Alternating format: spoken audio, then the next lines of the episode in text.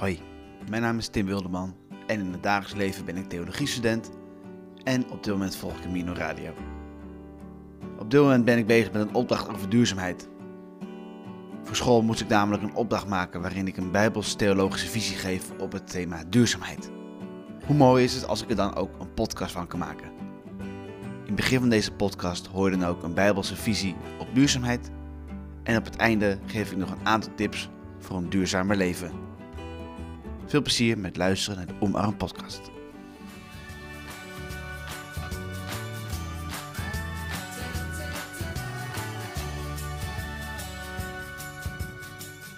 Veel mensen zien het christendom als een geloof waarin heel veel regels zijn en heel veel niet mag. Het is een vooroordeel die niet helemaal juist is. Het klopt dat God een aantal dingen aan de mensen heeft opgedragen om te doen. Want nadat God de aarde had geschapen in zes dagen, zegende God de mens met de volgende woorden: Wees vruchtbaar, word talrijk, bevolk de aarde en breng haar onder je gezag. Waarna God zag dat het zeer goed was. God heeft dus de mens de opdracht gegeven om te zorgen voor de aarde en alles wat er in de wereld leeft. Dus ook voor de dieren, de planten, de zee, alles. In theologische termen noemen we dat de mens een redmeesterschap kreeg over de aarde. Wat wil zeggen dat we niet de baas zijn over de aarde, maar wel het beheer over de aarde hebben gekregen. We moeten er dus goed voor zorgen. Even verder in de Bijbel staat dat God de mens naar de tuin van Eden, de plek van de schepping, bracht. Om het land daar te bewerken en erover te waken. Er stond zelfs een boom des levens waar ze van mochten en konden eten. Het grappige ook is dat een van de eerste dingen die de mens, Adam, deed, was het geven van namen aan dieren. Ik vind het altijd best wel grappig, maar laat aan de andere kant ook zien dat God ons vertrouwen geeft om de aarde en alles wat er in de aarde is, daar zeggenschap over te hebben. Er zijn meerdere christelijke instanties die dit heel serieus nemen en proberen zorg te dragen over de wereld en daar een voorbeeld te zijn voor de rest van de wereld. Dit zijn bijvoorbeeld Micha Nederland, Vegan Church en Teer. Micha Nederland ontleed haar naam van een tekst uit de Bijbel van de profeet Micha. Er is jou, mens, gezegd wat goed is. Je weet wat de Heer van je wil. Niets anders dan recht doen. Trouw te betrachten. Nederig de weg te gaan van je God. Aldus Micha 6 vers 8. En dat betekent dat milieubederf en vervuiling, uitbuiting van Gods schepping en een zwak renmeesterschap ingaan tegen wat God van de mensheid vraagt. De opdracht die de mens van God gekregen heeft is ook om goed te zorgen voor de mensen. Want ja, mensen zijn ook onderdeel van Gods schepping. En dat betekent dat het ook niet de bedoeling is om de aarde uit te buiten. Om zoveel mogelijk eten, drinken, gas en olie en andere aardse producten te winnen voor zoveel mogelijk winst. Wat betreft eten en drinken staat er ook in de Bijbel dat een deel van wat je oogst je aan de armen moet geven. Jezus gaat er nog een stapje verder in. In Matthäus 25, vers 40 zegt Jezus dat alles wat jullie, wij dus, voor de meest onaanzienlijkste van mijn broeders hebben gedaan, dat hebben jullie voor mij gedaan. Milieuvervuiling en slecht omgaan met de wereld treft arme mensen. Als de meest onaanzienlijkste kan je dan ook de mensen aan de andere kant van de planeet zien, die voor heel weinig geld in veel te kleine leefomgeving onze kleding maken. Of de mensen die voor een hongerloontje ons cacao, rijst en katoen plukken. Of onze kasten in elkaar zetten. Vervuiling schiet raak bij de mensen die onze naasten zijn. Daarom is het goed om op te komen tegen onrecht en tegen milieuvervuiling. Als je kiest voor fairtrade producten en ethisch goede kleding, dan kies je eigenlijk voor Jezus en doe je het voor Jezus. In hoeverre je portemonnee toelaat, kun je kiezen om op te komen voor de verdrukten, de zwakken en zij die niet voor zichzelf kunnen opkomen.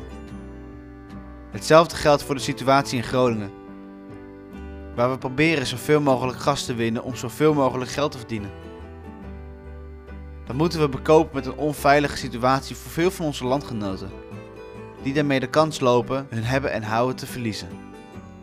En daarom is het goed om duurzaam met de wereld om te gaan.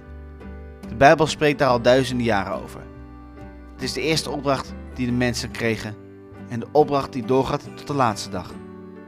De christenen geloven dat er dan een nieuwe hemel en een nieuwe aarde komen en dat er vrede zal zijn. Ik kijk ook uit naar die dag. En zal tot die tijd mijn best doen om zo duurzaam mogelijk met de wereld om te gaan.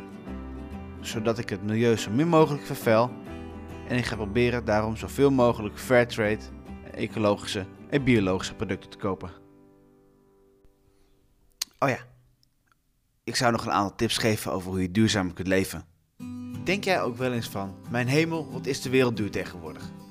Alles kost geld en de prijs van echt alles gaat omhoog. Terwijl de lonen ongeveer hetzelfde blijven. Uiteindelijk wordt ons geld met de dag minder waard. Maar wordt de wereld er beter van? Ik geloof het niet. En daarom is het goed om je levensstijl erop aan te passen. Ik heb voor jou een aantal tips om gezonder, duurzamer en beter voor het milieu te leven. Want geloof me, door een aantal kleine aanpassingen in je dagelijks leven te doen, kun je al heel veel voordeel behalen. Tip 1. Maak je eigen huishoudproducten.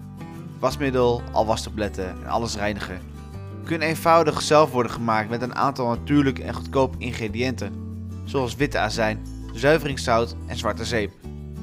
Deze middelen zijn niet alleen heel goedkoop, maar zijn ook nog eens beter voor het milieu en je gezondheid. Twee vliegen in één klap dus. Het recept kun je gewoon vinden op internet, dus je hebt het zo gedaan. Tip 2. Eet lokale en biologische producten. De eerste regel voor een gezond voedingspatroon is het volgen van seizoensgebonden producten. Vul de koelkast met lokale en biologische kwaliteitsproducten uit jouw buurt. Iedere stad en ieder dorp heeft wel een boerderij in de buurt.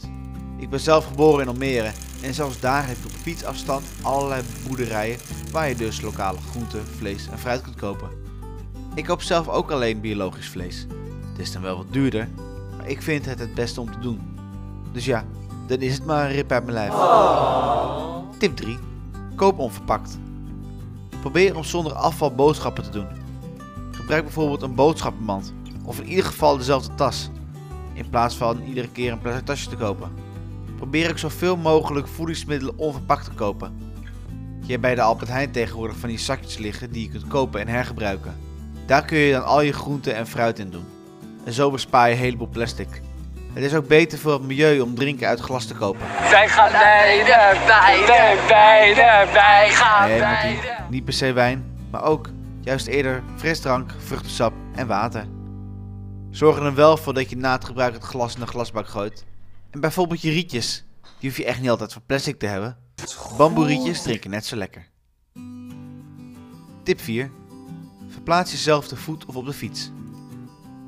De meest evidente manier om CO2-uitstoot te verminderen in het dagelijks leven is om jezelf te voet of op de fiets te verplaatsen. Als je in de stad woont, doe je het waarschijnlijk al. En met slecht weer kun je natuurlijk altijd nog het openbaar vervoer nemen in plaats van de auto. Ik woon tegenwoordig in Leiderdorp en werk en studeer in Amsterdam. Voor Leiderdorp had ik al een fiets en ik heb een fiets gekocht voor Amsterdam. En daarmee zou ik wekelijks tussen de 40 en 50 euro mee besparen. Wat goed. Alleen, ja, twee dagen nadat ik die fiets had gekocht, gingen we weer intelligente lockdown. Dus nu heb ik twee fietsen voor de deur staan die ik amper gebruik. Lekker handig.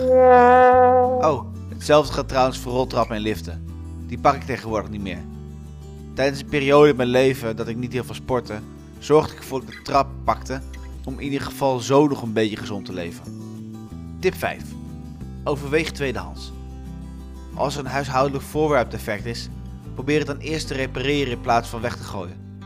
Ga bijvoorbeeld naar een repaircafé, want je kan beter een koffiezetapparaat laten repareren voor een klein bedrag dan een nieuwe kopen voor een groot bedrag. Neem ook de gewoonte aan om producten naar de kringloop te brengen of bij de kringloop te kopen. Probeer tot slot je koopgedrag onder controle te houden. Want er zijn bijvoorbeeld heel veel mooie lampen, tafels en kasten voor een laag bedrag te koop bij de kringloop. Dat scheelt weer heel veel geld. Dit waren mijn tips over hoe je gezonder, duurzamer en beter voor het milieu kunt leven. Houd je er vooral ook aan. Want laten we de wereld waar we nu in leven net even een stukje mooier en beter achterlaten voor degenen die na ons komen.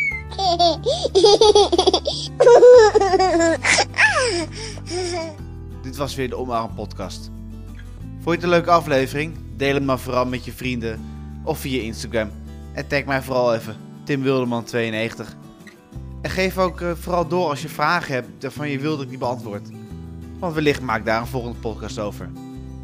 Wil je de tekst van deze podcast alles nalezen? Dan kan dat via www.timwildeman.nl. Tot de volgende keer bij de Omarm Podcast.